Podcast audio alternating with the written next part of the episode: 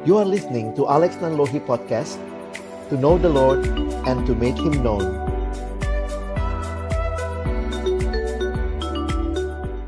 Mari kita berdoa sebelum kita membaca merenungkan firman Tuhan. Kami bersyukur kepadamu ya Tuhan karena Engkau Allah pencipta kami, Allah yang punya rencana dalam hidup kami, Allah yang kembali di dalam anugerahmu mempersekutukan kami sore hari ini. Kami akan membuka firman-Mu, kami mohon bukalah juga hati kami.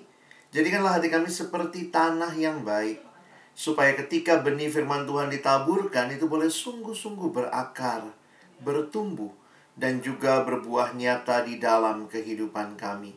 Berkati baik hambamu yang menyampaikan, setiap kami yang mendengar, juga sharing nanti di antara kami, biarlah boleh menolong kami semua. Pada akhirnya bukan hanya jadi pendengar-pendengar firman yang setia, tapi mampukan kami menjadi pelaku-pelaku firman-Mu di dalam kehidupan kami, di dalam masa muda kami, masa remaja kami. Dalam nama Tuhan Yesus Kristus Sang Firman yang hidup, kami menyerahkan pemberitaan firman-Mu. Amin. Shalom teman-teman, selamat sore semua. Saya bersyukur sekali buat kesempatan ini. Boleh share dengan teman-teman sekalian. Dan ini topik yang juga tentunya begitu menantang ya. Kalau um, Kak Alex pahami bahwa memang bicara tentang relasi itu menarik sekali. Banyak aspek untuk didiskusikan. Saya mungkin hanya menyorot satu dua aspek pada hari ini, tapi nanti teman-teman dalam diskusi mungkin bisa mengembangkan juga. Jadi ketika kita bicara tentang kekristenan, seperti tadi Joe sudah katakan ya, ada kutipan yang menarik sebenarnya. Bahwa Christianity isn't a religion, but it's more a relationship with God through Jesus Christ. Kekristenan bukan sekadar agama, tapi sebuah relasi dengan Tuhan. Dan ini yang kita coba hayati juga sore hari ini. Ketika kita bicara how to show your love, basically saya minta kita memahami terlebih dahulu bahwa ini bukan sekadar bicara agama Kristen, ada religinya, ada ritualnya, itu semua kita butuhkan. Tetapi lebih dalam daripada itu, bagaimana relasi dengan Tuhan. Karena itu menarik sekali kalau teman-teman memperhatikan di dalam perjanjian lama ketika Tuhan mengkritisi ibadahnya orang Israel, Tuhan mengkritisi mereka bukan berkaitan dengan ritualnya. Karena ritualnya lengkap. Mereka mempersembahkan kurban, mereka ada lagu-lagu pujian, ada alat musik, semuanya lengkap. Tetapi Tuhan menyatakan bahwa sebenarnya kamu hanya memuji aku dengan mulutmu, tapi hatimu jauh daripadaku. Jadi waktu menghayati tentang relasi ini, saya ingin kita masuk lebih dalam memahami tentang hal ini. Ada dua ayat yang akan Kak Alex angkat secara khusus di dalam perjanjian lama, satu bagian, Lalu nanti kita lihat dalam perjanjian baru juga satu bagian ya. Nah, saya mulai dari ayat yang ada dalam perjanjian lama di dalam kitab Yeremia pasal yang ke-9 ayat 23 sampai ayat 24. Perhatikan ayat ini. Beginilah firman Tuhan, janganlah orang bijaksana bermegah karena kebijaksanaannya. Janganlah orang kuat bermegah karena kekuatannya, Janganlah orang kaya bermegah karena kekayaannya. Nah, ini tiga hal yang sering kali dimegahkan manusia. Kebijaksanaan, kekuatan, kekayaan. Tapi lihat ayat 24. Tetapi siapa yang mau bermegah, baiklah ia bermegah karena yang berikut. Bahwa ia memahami dan mengenal aku. Bahwa akulah Tuhan yang menunjukkan kasih setia, keadilan dan kebenaran di bumi. Sungguh semuanya itu kusukai. Demikianlah firman Tuhan. Teman-teman perhatikan ya. Dalam hidup banyak hal yang bisa jadi kemegahan kita. Tapi sekali lagi melalui kitab Yeremia firman Tuhan menyatakan kemegahan yang paling utama adalah memahami dan mengenal Tuhan. Teman-teman, tiga hal di atas itu berkat Tuhan. Kebijaksanaan, Tuhan sumbernya. Yang kedua, kekuatan, Tuhan juga sumbernya. Yang ketiga, kekayaan, Tuhan juga sumbernya. Tetapi perhatikan kalimat ini. Tuhan mengatakan jangan memegahkan berkatku semata-mata, tapi kemegahanmu yang paling utama adalah kamu kenal aku, sang pemberi berkat. Banyak orang silau matanya melihat berkat Tuhan, tapi tidak mau mengenal Tuhan, sang pemberi berkat. Jadi, saya pikir ini penting untuk kita pahami sama-sama bahwa dalam hidup ini relasi kita ini relasi seperti apa nanti? Apakah kita hanya senang dengan berkat-berkat Tuhannya atau kita memang care, peduli, sungguh-sungguh mengasihi Tuhannya, sang pemberi berkat. Dan karena kita adalah makhluk yang diciptakan dalam relasi, kita adalah makhluk, makhluk yang relasional, Allah menciptakan kita dalam relasi dengan dirinya, dengan sesama, dengan diri kita, bahkan dengan alam di mana kita hidup. Sehingga sebenarnya menarik teman-teman. Makin kita kenal Tuhan, sebenarnya kita pun makin bisa mengenal diri kita, mengenal yang lain di sekitar kita. Reformator John Calvin mengatakan kalimat ini. Knowing yourself begins with knowing God. Pengenalanmu terhadap dirimu dimulai dengan pengenalanmu kepada Allah. Kalau kita menerima apa yang Alkitab sampaikan bahwa manusia adalah ciptaannya Allah, maka yang mencipta yang paling tahu untuk apa dia menciptakan kita. Mau tahu tujuan hidupmu? Mau tahu untuk apa kamu hidup? Miliki relasi dengan Allah. Waktu kamu memiliki relasi dengan Allah sebagai penciptamu, dia makin menyatakan kehendaknya, kita makin mengerti mengapa Tuhan engkau menciptakan saya.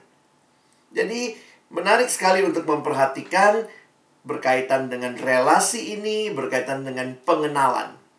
Nah, kenapa kita bicara pengenalan, kita bicara relasi, padahal tema kita tentang love, ya. Tapi Kak Alex ingat peribahasa dalam bahasa Indonesia dan juga ini ternyata di banyak bahasa di dunia ya. Tak kenal maka tak sayang. Jadi sebenarnya how shall we love? Bagaimana kita mengasihi? Teman-teman nggak mungkin mengasihi yang teman-teman tidak kenal. Bisa dipahami ya? Kalau kita mau mengasihi, kita perlu kenal. Dan makin kita kenal, makin kita mengasihi, makin kita mengasihi, kita pun rindu kenal lebih jauh. Jadi ini sebuah relasi, ya. Relasi yang sifatnya kita rindu terus mengenal Tuhan. Nah, di dalam beberapa uh, kutipan, ada beberapa kutipan yang saya coba angkat di sini mengkaitkan tentang pengenalan dan cinta atau love itu. Ya, karena Kak Alex akan mengangkat dua ayat tadi dalam Yeremia. Yeremia ini juga bicara pengenalan. Nanti satu ayat lagi saya juga melihat bicara pengenalan. Lalu apa hubungannya pengenalan dengan love ya? Nah, kalimatnya menarik nih. Love of God must be lit and fanned by the knowledge of God. Kasih kepada Allah itu bahan bakarnya yang membuatnya bergelora, menyala adalah pengenalan akan Tuhan. Karena for to know him is to love him. Jadi makin kenal ya makin sayang begitu ya tadi istilah tak kenal maka tak sayang. Kalau teman-teman bilang saya me mengasihi Tuhan, ya bagaimana kamu kenal dia? Nggak mungkin kamu mengatakan mengasihi yang tidak kamu kenal. Sehingga di situlah kita melibatkan diri lebih dalam dengan pengenalan akan Tuhan. Dan itu yang dikatakan tadi oleh Yeremia, itulah kebahagiaan yang utama. Nah, perhatikan kutipan yang lain. God is love. The more we know Him, makin kita, kita mengenal Dia, the more we will love Him. Lalu kesimpulannya sama. Because to know Him is to love Him. Jadi, ini hal yang indah sekali.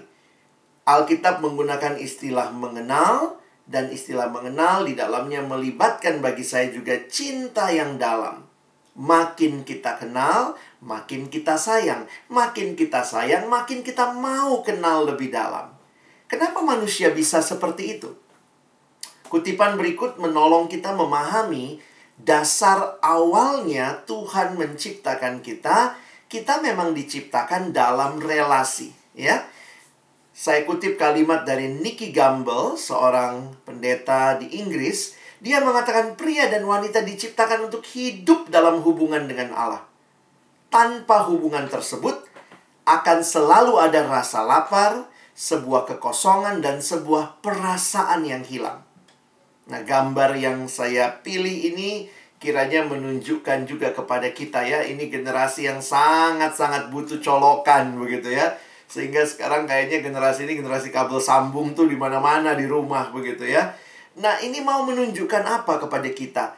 Ada keterhubungan yang perlu dimiliki terus-menerus. Dan kenapa demikian? Kalau kita bicara manusia, Nicky Gamble mengatakan bahwa memang kita ini diciptakan dalam hubungan dengan Allah. Jadi teman-teman kita ini makhluk yang selalu cari relasi. Nah, relasi apa yang kita cari? Karena teman-teman dan saya diciptakan dalam relasi dengan Allah, maka tentunya relasi dengan Allah itu tidak sama dengan relasi dengan sesama manusia semata-mata. Nicky Gamble melanjutkan kalimatnya begini, perhatikan ya. Dia mengatakan tidak ada satupun hubungan manusia yang dapat memuaskan. Atau tidak ada satupun hubungan manusia yang dapat terus bertahan. Contoh, ada nggak yang punya orang tua yang tidak bisa meninggal? Wah, terus bertahan. Ada nggak yang punya hidup? Saya nggak bisa mati, Kak. Saya akan hidup selamanya. Itu menunjukkan kepada kita bahwa sebenarnya relasi-relasi manusia selalu ada batasnya. Tidak dapat terus bertahan. Dan lebih jauh lagi, tidak semua relasi manusia bisa memuaskan. Ataupun kalau kita menganggap saya bisa puas kok waktu saya menikmati ini itu saya punya relasi dengan pasangan saya dengan suami atau istri saya kelak. Tapi pertanyaannya apakah kepuasan itu kepuasan yang benar-benar paripurna begitu ya? Benar-benar puas dalam arti yang seutuhnya. Karena kalau relasi itu saja tidak bisa bertahan selamanya mungkin nggak memuaskan terus. Berarti ada batasnya. Jadi lucu ya, kalau kita perhatikan ketika manusia mencari kepuasan dari hal-hal yang sementara, hal-hal yang pada dasarnya tidak dapat memuaskan selamanya, sebenarnya manusia kehilangan. Kehilangan satu hakikat dasar dirinya, yaitu kita diciptakan untuk berelasi dengan Allah. Karena dua relasi itu yang bisa memuaskan dan yang dapat terus bertahan ini relasi dengan siapa? Hanya relasi dengan Allah. Semua relasi manusia selalu ada batasnya dan akan selalu ada yang hilang. Karena itu, ketika kita sadar kenapa saya selalu pingin relasi yang terus bertahan, relasi yang terus memuaskan, itu karena engkau dan saya, kita memang diciptakan dalam relasi dengan Allah. Karena hanya dia yang bisa memberikan kepuasan sejati dan kekal adanya. Yesus, Allah kita, tidak pernah mati. Dia bangkit dan dialah yang memberikan kepada kita pengharapan. Makanya kalau kita kenal Tuhan teman-teman, apa yang terjadi? Begitu kata punya hubungan dengan Allah, kenal siapa Yesus dalam hidup kita, maka tujuan hidupmu dan arti kehidupanmu akan menjadi jelas. Ya, jadi jangan menyepelekan relasi dengan Tuhan. Kesannya ya sudahlah hari Minggu aja gereja, ya hari Sabtu misalnya ada persekutuan semacam ini, hari lainnya sudah saya hidup bagi diri saya. Relasi dengan Allah menolong kita punya tujuan hidup yang jelas dan juga arti kehidupan yang jelas. Nah, jadi teman-teman, bagian perjanjian lama yang kita baca tadi menunjukkan bahwa Kebahagiaan yang sejati adalah mengenal Allah dan mengenal Allah menjadi satu privilege yang Tuhan berikan kepada kita makhluknya yang memang dicipta untuk berelasi dengan dia.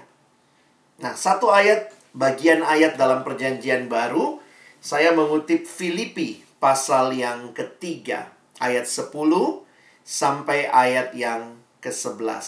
Ya, Filipi pasal yang ketiga, ayat yang ke-10 dan ayat yang ke-11. Bolehkah saya minta tolong uh, satu orang boleh membacakan buat kita, ya? Silahkan Filipi pasal 3 ayat 10 ayat 10 sampai ayat yang ke-11. Silahkan satu orang boleh open mic-nya lalu bacakan dua ayat ini buat kita. Silakan.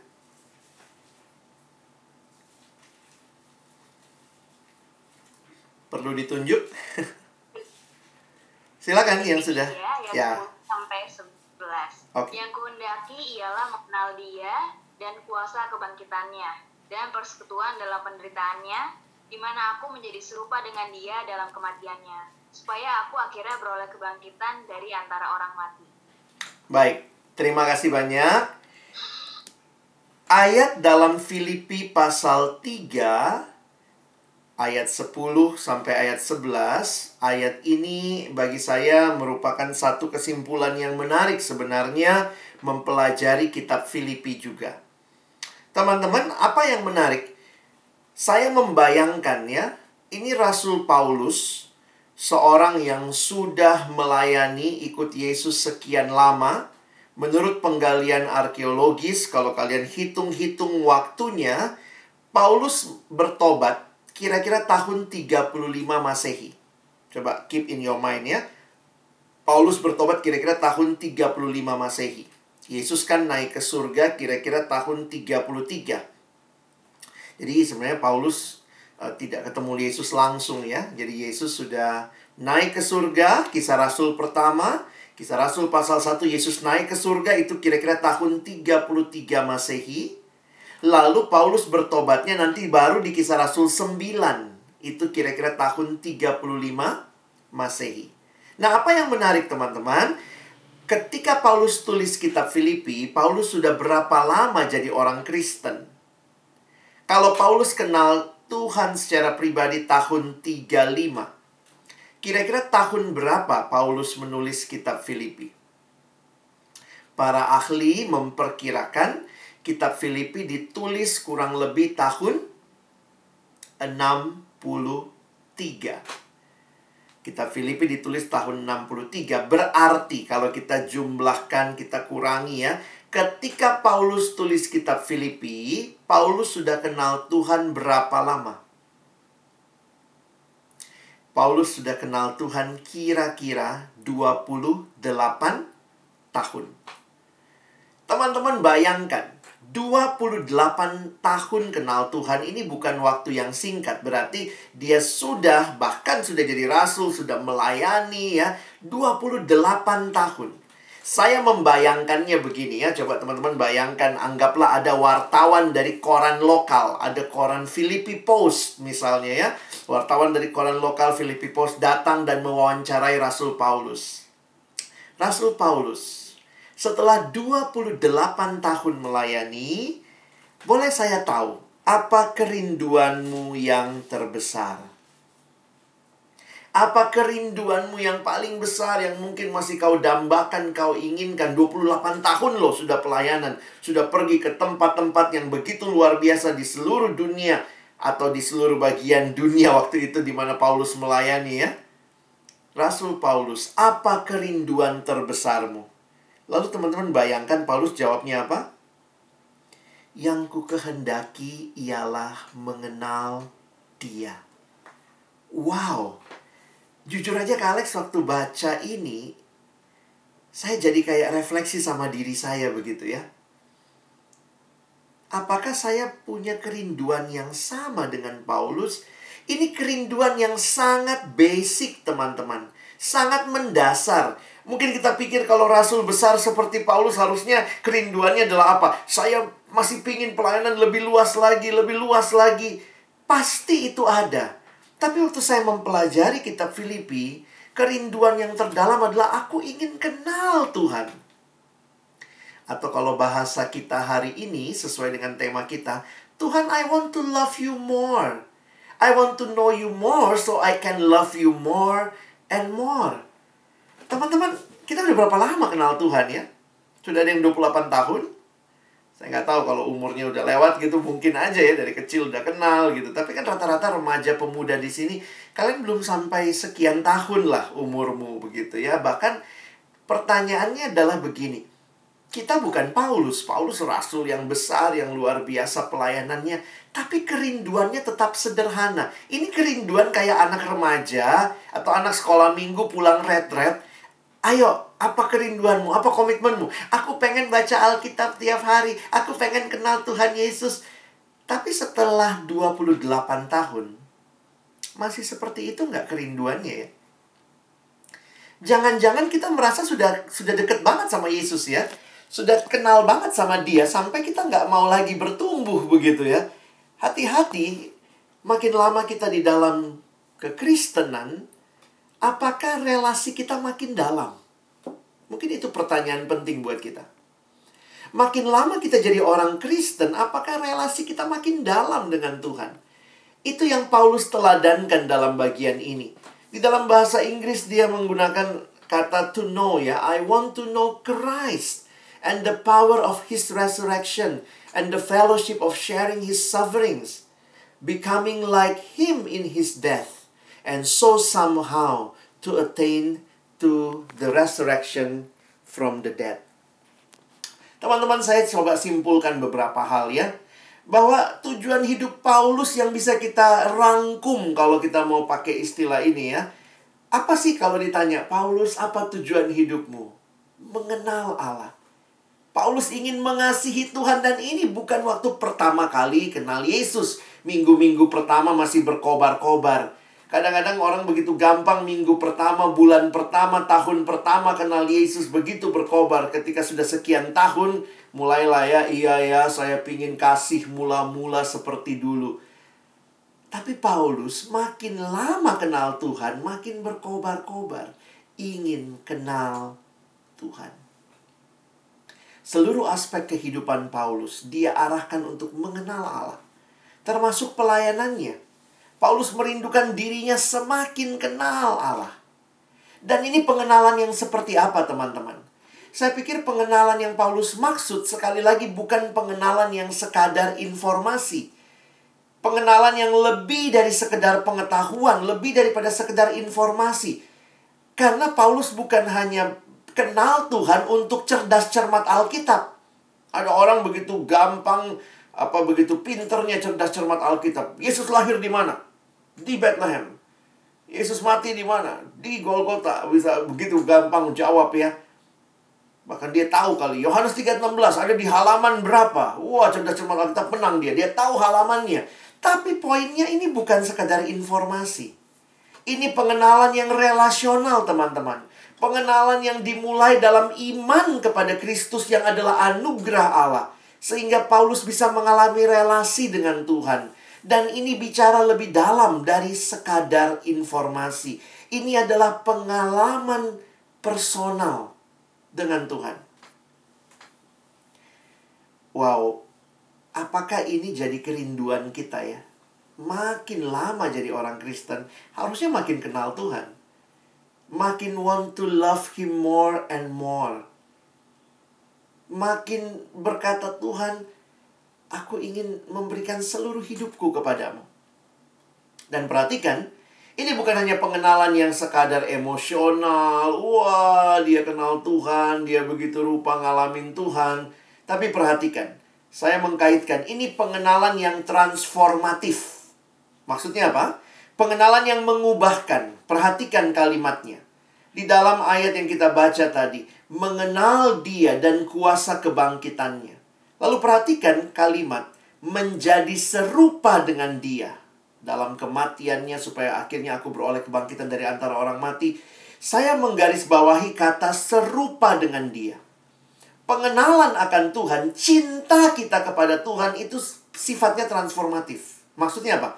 Bukan cuma cinta saya mencintai Tuhan, tetapi cinta saya kepada Tuhan membawa saya pun mau mengubah diri saya seperti yang Tuhan mau. Saya diberikan kuasa rohnya yang kudus untuk membawa hidup saya sekarang menjadi seperti yang Tuhan mau. Ini pengenalan yang transformatif. Orang kalau jatuh cinta bisa begitu ya. Tentu jatuh cinta yang logis ya, jangan jatuh cinta yang gombal. Jadi ada satu teman saya, dia sangat sulit berpakaian rapi. Tapi ketika dia punya pacar dan pacarnya meminta, tolonglah berpakaian rapi. Maka cintanya membuat dia berubah mengikuti apa yang pacarnya mau. Nah tentu ya nggak semua yang pacar mau harus kita lakukan. Belum tentu semuanya sesuai dengan kehendak Tuhan. Tapi kekasih hati kita, Yesus sudah memberikan dirinya mati bagi kita. Ketika engkau mengasihi dia maka ada kerinduan. Lord, I want to know you more. I want to live my life for you. I want to live my life only to pleasing you. Saya mau menyenangkan engkau ya Tuhan. Jadi ada sering kali ada ini ya, ada tekad seperti itu. Bukan seperti yang dunia mau. Hidup berbeda dengan dunia. Jadi jangan cuma bicara love kepada Tuhan lalu kayaknya romantisme rohani ya. Oh, saya kalau saya kalau dengar lagu rohani lama Kak bisa nangis. Tapi bagaimana perubahan hidupmu? Karena orang gampang nyanyi, nyanyi doang mah gampang. Ada yang nyanyi gitu ya, oh aku mengasihi engkau Yesus dengan segenap hatiku. Bener gak itu? Gimana mengasihi Yesus dengan segenap hati? Lagu itu bilang apa? Ku renungkan firmanmu siang dan malam. Padahal gak pernah. Tapi nyanyinya bisa tutup mata tuh. Ku pegang perintahmu dan ku lakukan. Asal gak susah. Engkau tahu ya Tuhan, tujuan hidupku hanyalah untuk menyenangkan hatimu dan hatiku. Wah, kalau itu hidup yang kita jalani, itu bukan mengasihi Tuhan, itu mempermainkan Tuhan. If you love Him, then you will want to live out your life only for Him to be more and more like Jesus in your everyday life. Ada perbedaan. Caramu belajar pasti berbeda. Bukan lagi nyontek segalanya. Orang yang mengasihi Tuhan akan mengerti Tuhan tidak mau kamu nyontek. Tuhan tidak mau kamu belajar dengan curang. Kalau kalian sudah kerja, cara bekerjamu berubah. How you treat your colleague, bagaimana di pekerjaan dengan temanmu, dengan atasanmu. Cara bekerjamu berubah, cara bergaulmu berubah. Dan kalau kalian sudah berpacaran, cara pacaranmu pun berubah. True love waits. Ada kalimat kecil di bawah. Coba zoom, lihat ya. Save it until marriage. Pacaran yang kudus. Ada kalimat di satu Korintus yang mencengangkan saya. Baik engkau makan maupun engkau minum, lakukanlah semuanya untuk kemuliaan Tuhan. Wow, makan saja, minum saja harus buat kemuliaan Tuhan. Masa pacaran grepe-grepe?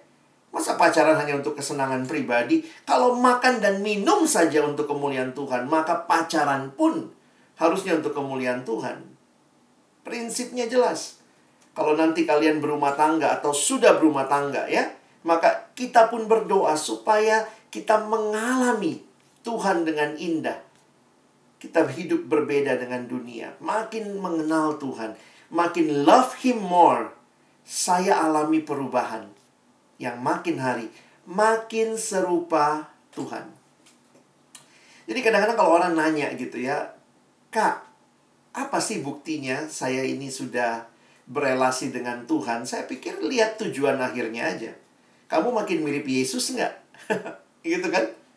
Ada nggak orang waktu lihat kamu di pekerjaan, di kuliahmu, di sekolahmu, waktu orang lihat kamu, orang bisa ngomong gitu, ih, Yesus banget ini, Yesus banget, pasti muridnya Yesus, pasti anaknya Yesus ya. Atau jangan-jangan waktu orang lihat hidupmu, langsung orang bilang, oh dasar kau anak setan gitu ya. Karena kesetanannya lebih kelihatan gitu kali. Pertanyaan paling sederhana relasi dengan Tuhan harusnya membuahkan tindakan dan kehidupan yang makin selaras dengan Kristus. Makin selaras dengan siapa Yesus yang kita ikuti.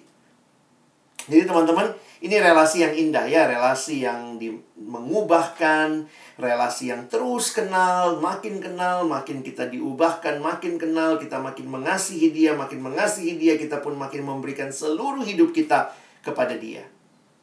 Nah, sekarang yang jadi pertanyaan gimana dengan kita? Gimana relasi kita dengan Tuhan? Gimana cinta kita sama Tuhan? Sudah berapa lama nih jadi orang Kristen? Jangan-jangan minggu-minggu pertama menggebu-gebu. Ya, ayat ini juga mengingatkan ke Alex juga ya bahwa waktu saya persiapan saya bertanya juga sama diri saya. Sudah pelayanan ke sana sini, hamba Tuhan kadang-kadang gitu ya kadang-kadang ngerasa deket sama Tuhan. Wah, pede gitu. Wah, gue deket sama Tuhan. Saya berdoa sama Tuhan. Tapi, jangan-jangan cuma ritual. Makin lama tinggal jadi ritual. Ataukah akhirnya betul-betul punya hati yang menggelora Tuhan, I want to know you more. I want to know you more. I want to love you more and more. Nah, karena itu ada beberapa uh, check up yang saya mau berikan ya sebagai aplikasi buat kita. Nah, ini Kak Alex kasih nama spiritual check up. Coba periksa hidup kita. Ini kan dalam rangka kita memeriksa relasi kita dengan Tuhan ya. Sama lah kayak kita check up ya. Misalnya kan check up itu bisa macam-macam ya. Begitu masuk langsung kalau misalnya ada orang yang tidak ya cuma mau check up rutin ya udah datang aja ke dokter gitu ya periksa check up lab segala macam tapi kadang-kadang ada juga yang udah kolaps ya kolaps uh, kena sakit apa, eh, langsung dibawanya ke IGD gitu ya. Jadi, coba kita lihat kerohanian kita nih. Kita ini orang-orang yang kalau seandainya kerohanian kita dicek, kita ini sedang rawat jalan, ya tentu ya nggak ada yang sempurna kan. Jadi anggaplah yang paling paling mild, yang paling rendah adalah ya saya rawat jalan lah terus datang konsultasi gitu ya Eh, kerohanian saya naik turun lah, kadang bagus, kadang jelek gitu ya. Kita lagi rawat jalan. Atau jangan-jangan kalau dicek kita udah harus masuk IGD ini ya. Kenapa? Karena di, di IGD ya karena mungkin udah udah nggak nggak ngalamin lagi tuh uh, relasi yang indah dengan Tuhan gitu. Atau jangan-jangan bukan cuma IGD, siapa tahu udah harus masuk ICU ya.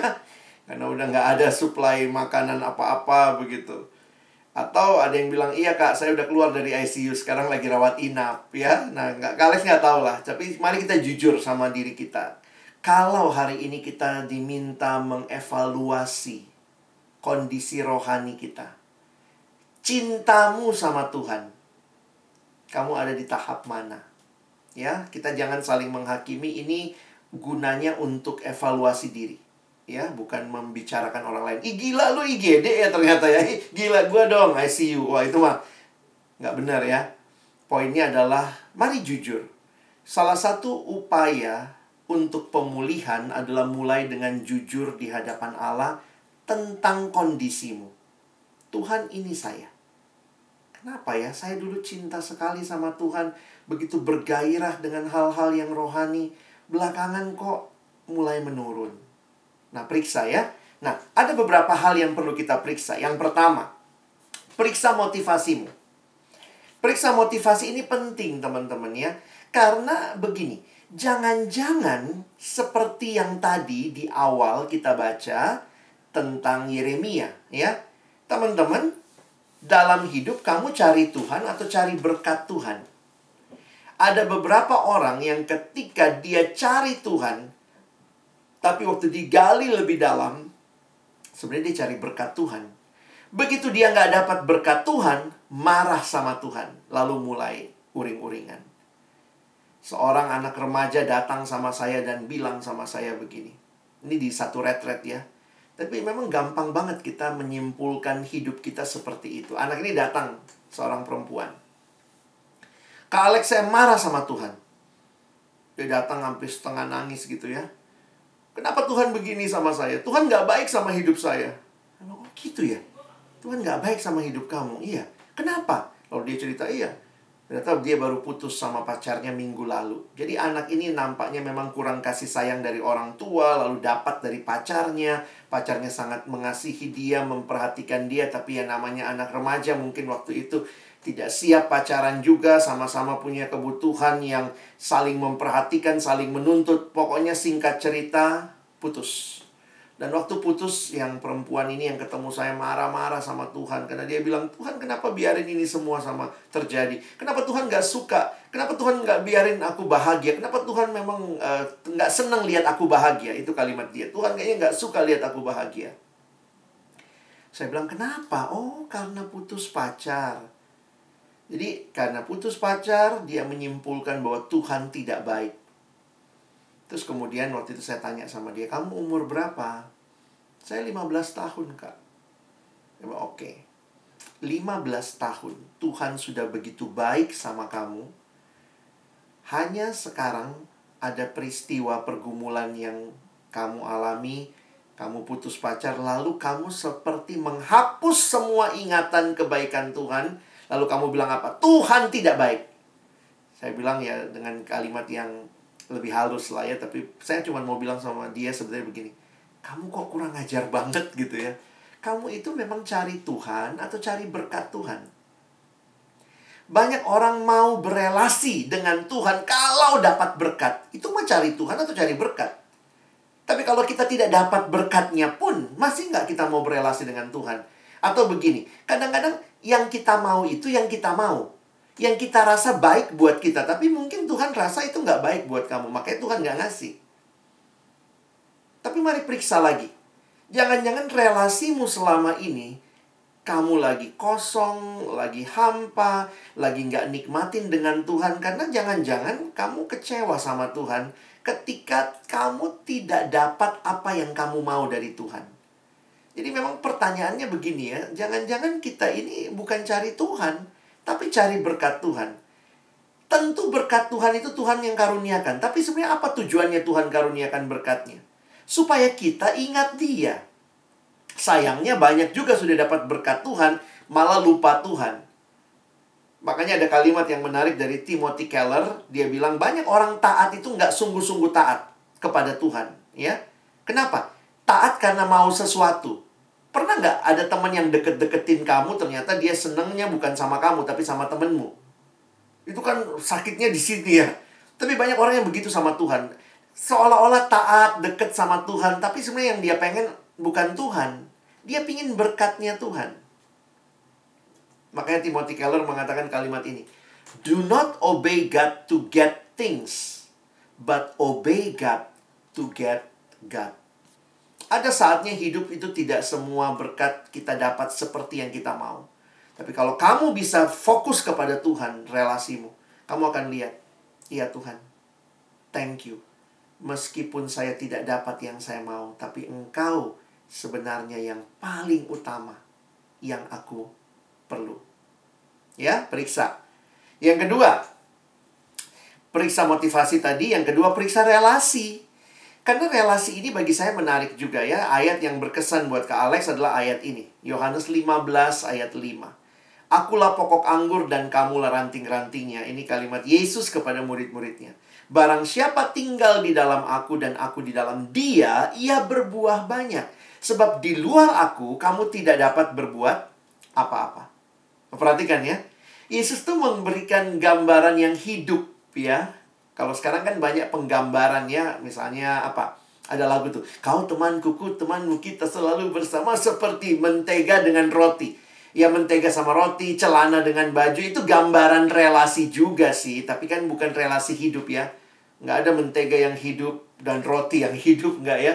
Tapi Yesus memberikan gambaran pokok anggur dan ranting. Ini sebuah relasi kehidupan. Nah, waktu saya merenungkan relasi kehidupan ini, Kalex jadi berpikir begini ya. Untuk bisa tetap hidup si ranting, ya harus melekat sama pokok anggur. Nggak bisa ada ranting bilang, saya minta cuti dulu. Dua minggu nggak mau melekat. Nggak bisa. Karena pokok anggur itulah sumber kehidupan ranting. Ranting jangan sombong. Dan Yesus jelas ngomong, kamu cuma ranting. Aku pokok anggurnya. Karena itu Yesus bisa berani berkata, di luar aku kamu tidak dapat berbuat apa-apa. Nah, saya menyimpulkan seperti ini teman-teman ya. Jadi ada Tuhan mau relasi yang hidup dengan kita. Kita harus cek relasi kita. Punya relasi yang hidup dengan Allah nggak? Nah, ada tiga bagian ya. Pertama, Tuhan mau relasi yang pribadi. Kamu nggak bisa bilang, papaku pendeta, mamaku pemimpin kor, uh, omku majelis. Ya udahlah, kalau mereka doa, saya cuma titip. Jangan lupa, ma, doain saya ya. Tuhan mau relasi yang pribadi, bukan diwakilkan. Dan Tuhan mau relasi yang kontinu. Bukan datang kalau butuh, bukan cuman berelasi kalau pengen, tapi memang Tuhan I need thee every hour. Tuhan aku butuh engkau setiap waktu. Tadi kita nyanyi I surrender all. All to Jesus I surrender terus dan konsisten. Saya pikir ranting itu kan bertumbuhnya begitu, relasinya pribadi, continue dan konsisten. Jadi coba teman-teman, cintamu sama Tuhan coba cek relasimu. Kamu masih rutin nggak berelasi dengan Tuhan? Pengen secara pribadi, secara kontinu, konsisten. Nggak bisa diwakili. Ini relasi dengan Tuhan. Ini bukan relasi, apa tolong bikin surat kuasa nanti kau yang ambil ya. Ini relasi pribadi dan Tuhan rindu memberikan pertumbuhan dari pokok anggur itu kepada kita ranting-rantingnya. Nah, konkretnya bagaimana? Ya, konkretnya periksa aksi ya. Jadi tadi periksa motivasi, periksa relasi, periksa aksi. Nah, apa sih aksinya? Saya melihatnya begini, teman-teman. Di sinilah kita bertemu dengan disiplin rohani. Makin Kak Alex mengerti ini, saya jadi bisa melihat juga ya, disiplin rohani ini sebenarnya aplikasi dari relasi tadi. Ya. Ilustrasi ini sering saya pakai ini ilustrasi roda dibuat oleh seorang bernama Dawson Trotman. Bapak Dawson Trotman menggambarkan relasi dengan Tuhan itu hidup Kristen yang taat seperti roda. Makanya dia bilang ini ilustrasi roda. Nah, sebagaimana roda yang muter itu porosnya, maka di pusat hidup pastikan ada Yesus. Terima Yesus dalam hidupmu sebagai satu-satunya Tuhan dan juru selamatmu. Kalau di pusat hidup ada Yesus, maka dia menggambarkan ada dua jari-jari.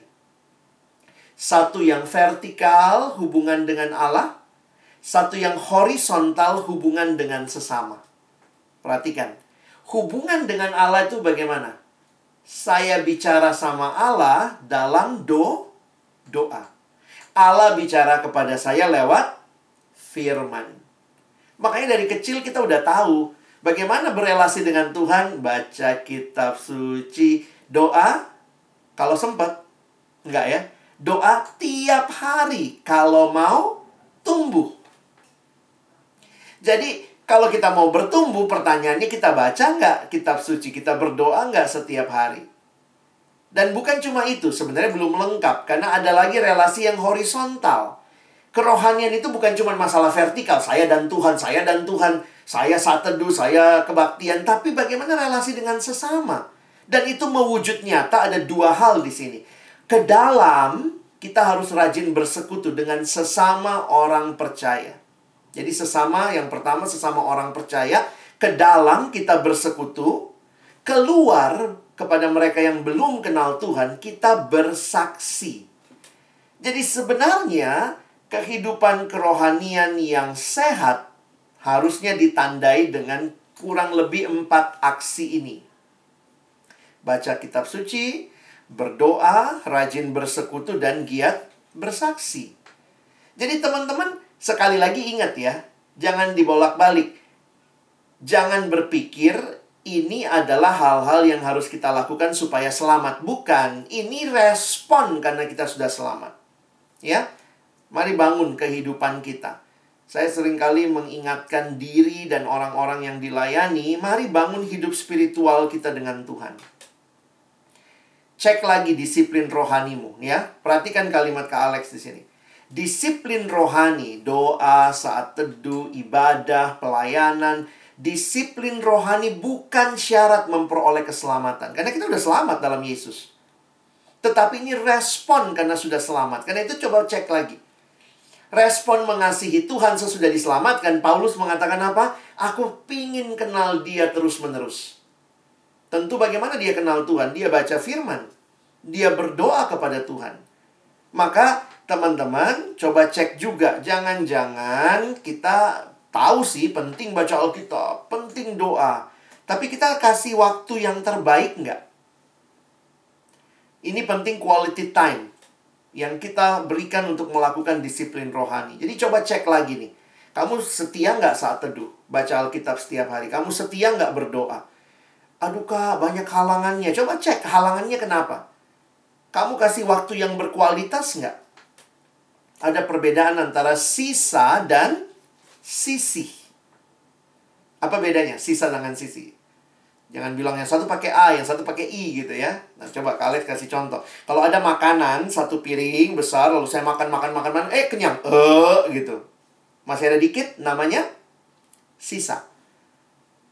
Jadi sisa begitu. Kalau sisi sebelum makan dipisahin dulu ya, disisihkan. Nah, coba saya tanya teman-teman lebih terhormat dikasih makanan sisa atau sisi?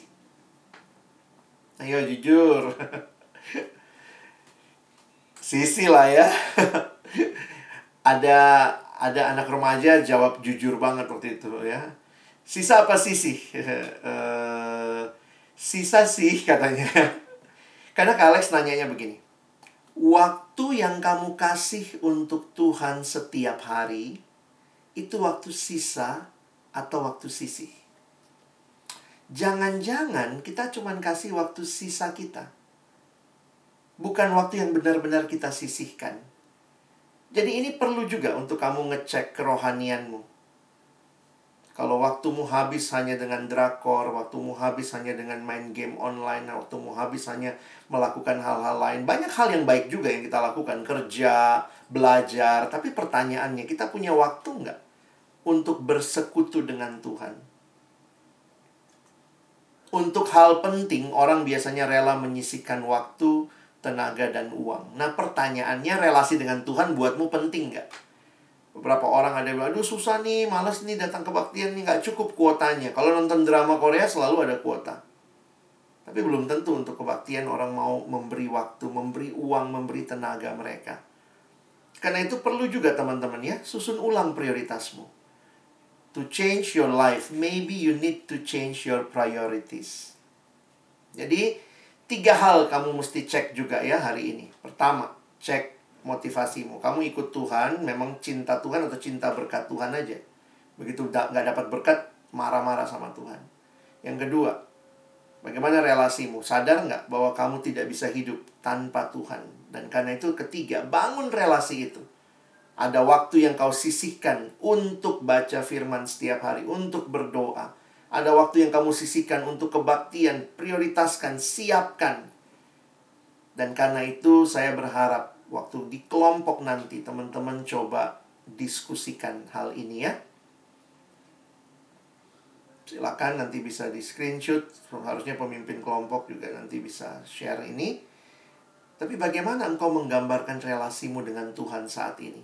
Pakai aja ilustrasi rumah sakit tadi gitu ya. Bukan untuk saling mencela, tapi untuk kita jujur. Dan apa yang akan kamu perjuangkan untuk mengalami relasi yang dalam dengan Tuhan? Gimana? Coba cek lagi. Perlu kasih waktu lebih baik, lebih khusus? Ayo, kita komitmenkan. Karena kita mau mengasihi Tuhan. Karena dia sudah mengasihi kita. Luar biasa. Amin. Mari kita berdoa. Bapak Surgawi, terima kasih buat firman-Mu. Kami mau mengenal Engkau. Karena kami mau juga mengasihi-Mu lebih dan lebih lagi. Dan pengenalan itu, cinta kami kepadamu membawa perubahan dalam hidup kami. Bukan lagi hidup dalam dosa. Bukan lagi hidup di dalam kehidupan yang lama. Tapi menjadi hidup dalam Tuhan menjadi manusia yang baru. Sekali lagi kami bersyukur. Terima kasih karena Engkau hadir dalam hidup kami. Dan Tuhan tolong kami memeriksa kembali hidup kami, motivasi kami, relasi kami, dan bahkan aksi-aksi yang kami lakukan. Sudahkah menunjukkan kami sungguh-sungguh cinta Tuhan? Kalau orang pacaran saja kasih waktu untuk pacarnya, berbicara, ngobrol, supaya lebih mencintai, lebih mengasihi. kami punya Tuhan yang adalah mempelai pria. Kami mempelai wanita. Apakah kami memberi waktu untuk mendengarkan Engkau berbicara kepadamu? Tuhan tolong kami. Bukan cuma jadi pendengar firman yang setia, mampukan kami jadi pelaku-pelaku firman Kami bersyukur untuk firman dan kami berdoa tolong kami untuk juga bisa mengaplikasikannya dalam hidup kami. Dalam nama Yesus kami berdoa. Amin.